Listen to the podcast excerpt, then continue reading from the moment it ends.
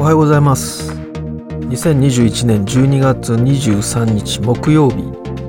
第356回クリエイティブライフシーズン3になります。えー、年内できるだけ質問にお答えしていきたいということで、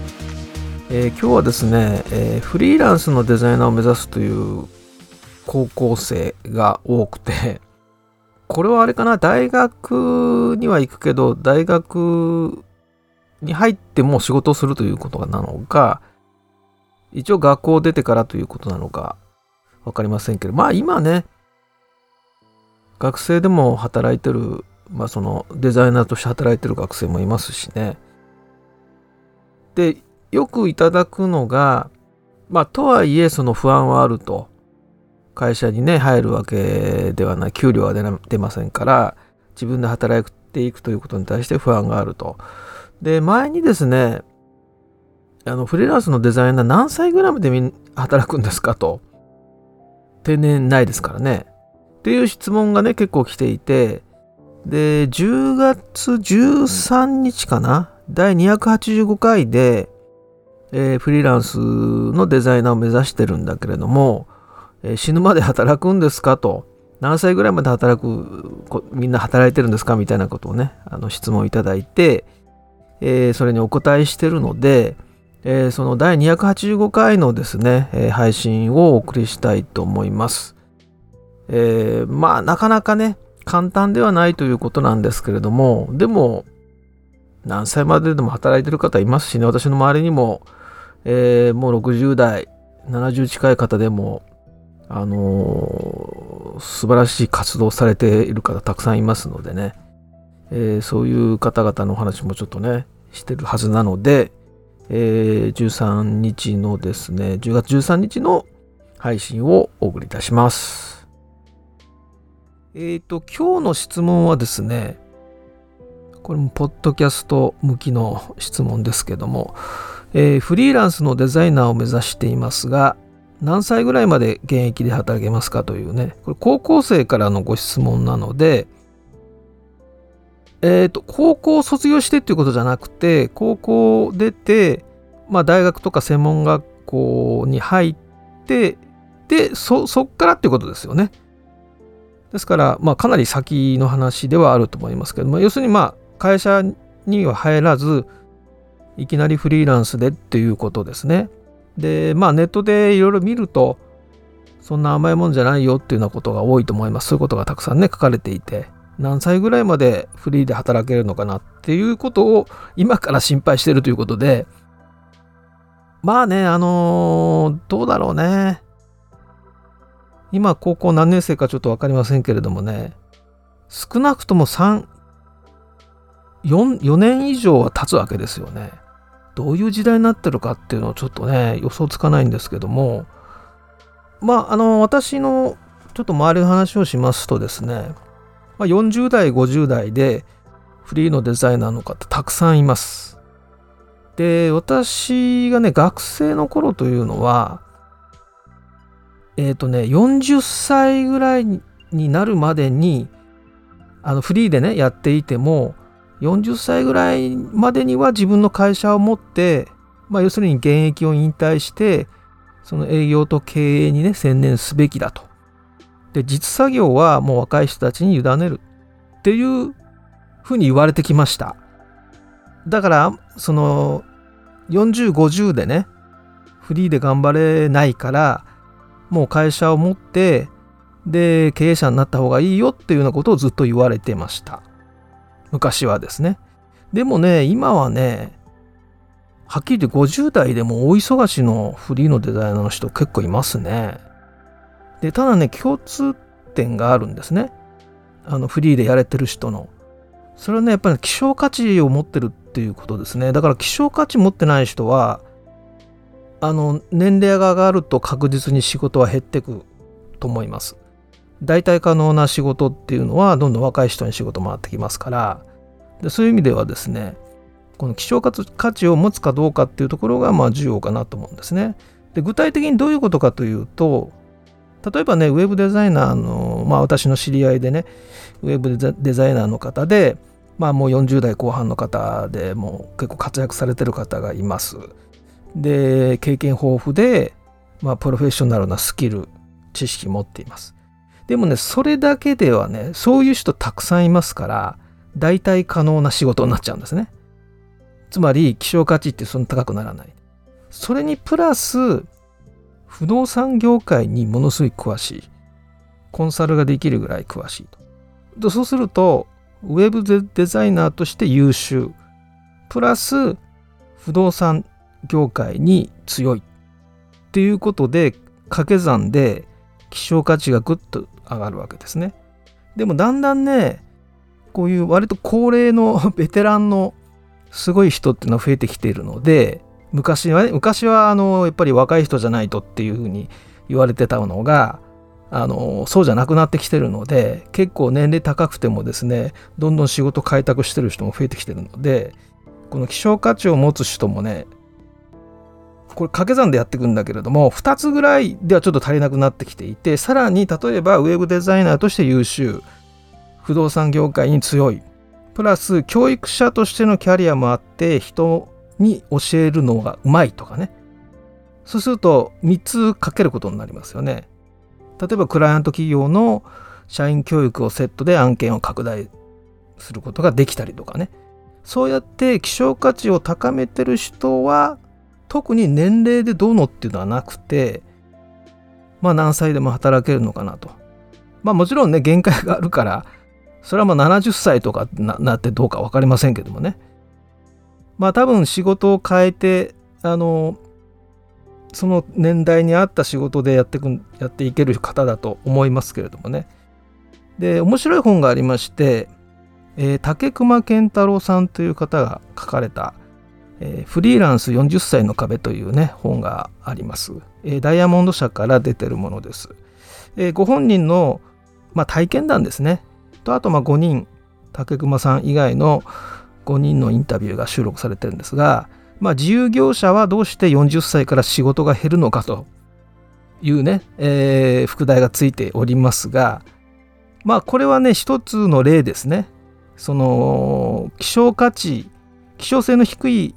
人の場合はあの仕事がやっぱり減っていくなぜっていうことに関して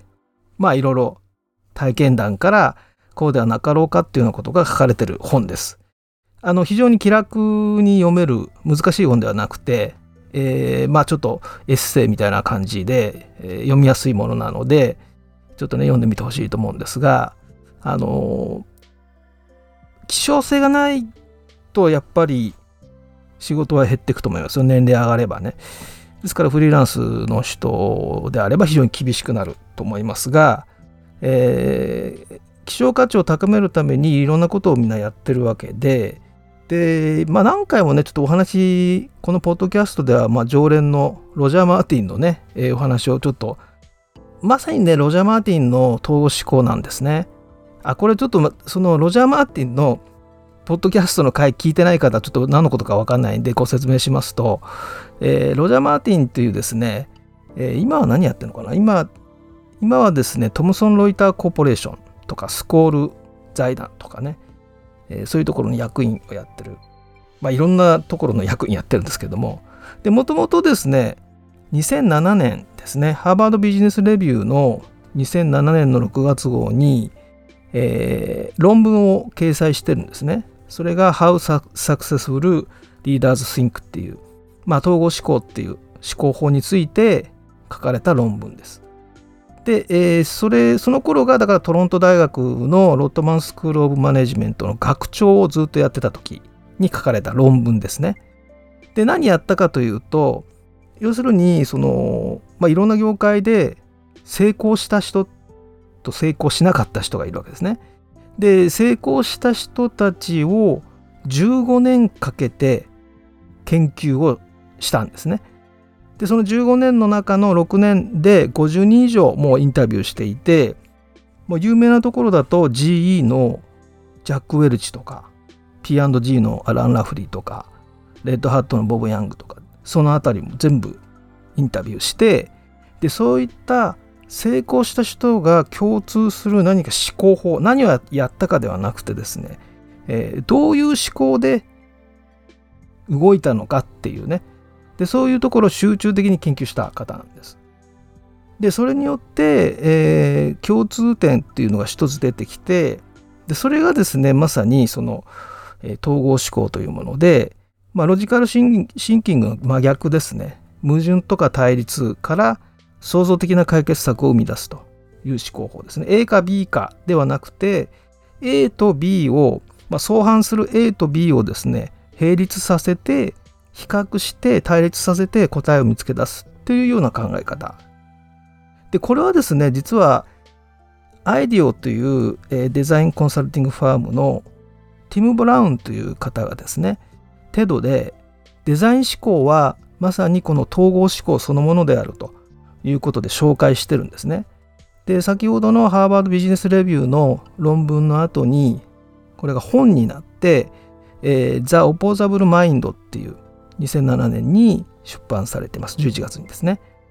で日本語版はですね、えー、日本経,、済新聞社出版ですね。2009年に2年遅れで出てますが、えー、インテグレーティブシンキングっていう名前の本で出てます。でただこれちょっと今新品では手に入らないのであの図書館で読むしかないと思うんですけどもああれですねハーバードビジネスレビューの2007年の6月号は今でも手に入るので売ってるのでバックナンバーですね。で How Successful Leaders Think っていうロジャー・マーティンの論文が読めます。あ日本語のダイヤモンド社からあ日本ではダイヤモンド社がやってるんですよね確かね。で要するにロジカルシンキングの真逆ですね。ロジカルシンキングというのはこの要素を整理していってどんどんどんどん絞り込んでシンプルにしていくと。でもそれは創造的問題解決に至らないっていうようなことを言ってるわけです。でその統合思考というのはどんな可能性も排除しないで対立比較しながらクリエイティブに考えていくというやり方で詳しいことは私の過去のポッドキャストかえー、このですねインテグレーティブシンキング日本経済新聞社出版のこの本かこれ本屋さんにはありません。図書館にしかないと思いますがもしくはハーバードビジネスレビューの2007年6月号のこれ日本語版か英語英語の方かちょっと分かりませんけどもまあロジャー・マーティンの How Successful Leaders Think で検索すればバックナンバーが買えると思いますがまあ、それをここに詳しく書いてあるんですけれども、まあ、要するに、えー、先ほどのねフリーランスとして何歳になってもね活躍してる人は活躍してると。そういう時代にもなってると。ただし、えー、希少性っていうのがやっぱ重要になってくるから統合思考的な生き方。例えば、えー、こういうのはややめた方がいいよっていうこととしては先ほどのロジカルシンキング的なものですね。要素を絞り込んでいく。例えばこれは苦手だからやらないとか。これは自分の専門ではないからっていうふうにどんどん専門化していく自分の仕事をですね。なんか専門化していくっていうことはいいことのように思えますが今はね逆にリスクになってるんですよね。一つの専門しか持ってないっていうのは。はい。ということで、えまあ、今日のご質問フリーランスのデザイナーを目指していますが何歳まで現役で働きますかということに関しては、えー、まあ40代でも50代でもなんなら60代でもねできるんじゃないですかと。ただし年を取っていくと希少価値を持つ持たないが非常に重要になってくるということを考えていただいてでその一つのヒントとしてですねロジャー・マーティンの統合思考まあ、ロジャー・マーティンの統合思考はちょっとややスケールが大きい話なので、ちょっとあの、ここで出てくる成功者もね、超有名人で、あんま参考にならないと思うんだけど、統合思考的生き方っていうようなね、えお話をさせていただきましたけれども、いろいろね、えー、考えてみてください。で、友達と話したりね、先輩と話したり、で、そうやっていろいろな人と話して、まあ、違う意見が出てきたりしてね、でそういったことを続けていく中で、えー、それがね、まあ、自分のやりたいことにを強化したりあるいは見直しをさせてくれたりとかね行ったり来たりしながらっていうことでね、えー、まあ、人生長いのでですね、えー、いろんなことを体験できるような柔軟な思考を持った方がいいかなとどちらかといえばですね非常にあの合理的に進めていくと生きやすいとは思うんですけれどもね。まあそのあたりちょっとねいろいろ考えてみてほしいと思います。はいということで第285回10月13日に配信したものをお送りいたしました。そうですね。まあ私はあんまり会社の経験がないので一応あるんですけどもね。ほとんどないので、えー、まあずっと一人なんですけども、まあ簡単ではないですね。まあそういう意味では、あのー、まあチャレンジすることはすごいいいことなんですけれどもね、あまりその過度に期待をしすぎてもいけないし、不安、不安になりすぎてもね、まあ、疑心暗鬼にならないようにやってほしいなと思います。はい、25日午前中、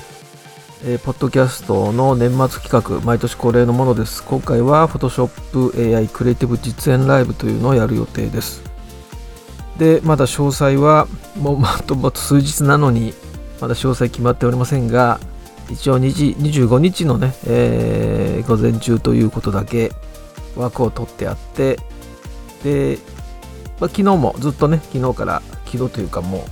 えー、今週はずっとお話ししてますけれども、えー、ライニングスペースの方で、えー、スペキュラティブデザインというですね、えー、講座のページが今日か明日公開される予定なので、え、そちらにログインしてもらうような、え、形で考えていますということですね。明日また詳細をお話しいたしますので、えー、ご興味のある方はぜひチェックしていただければと思います。それではいってらっしゃい。また明日。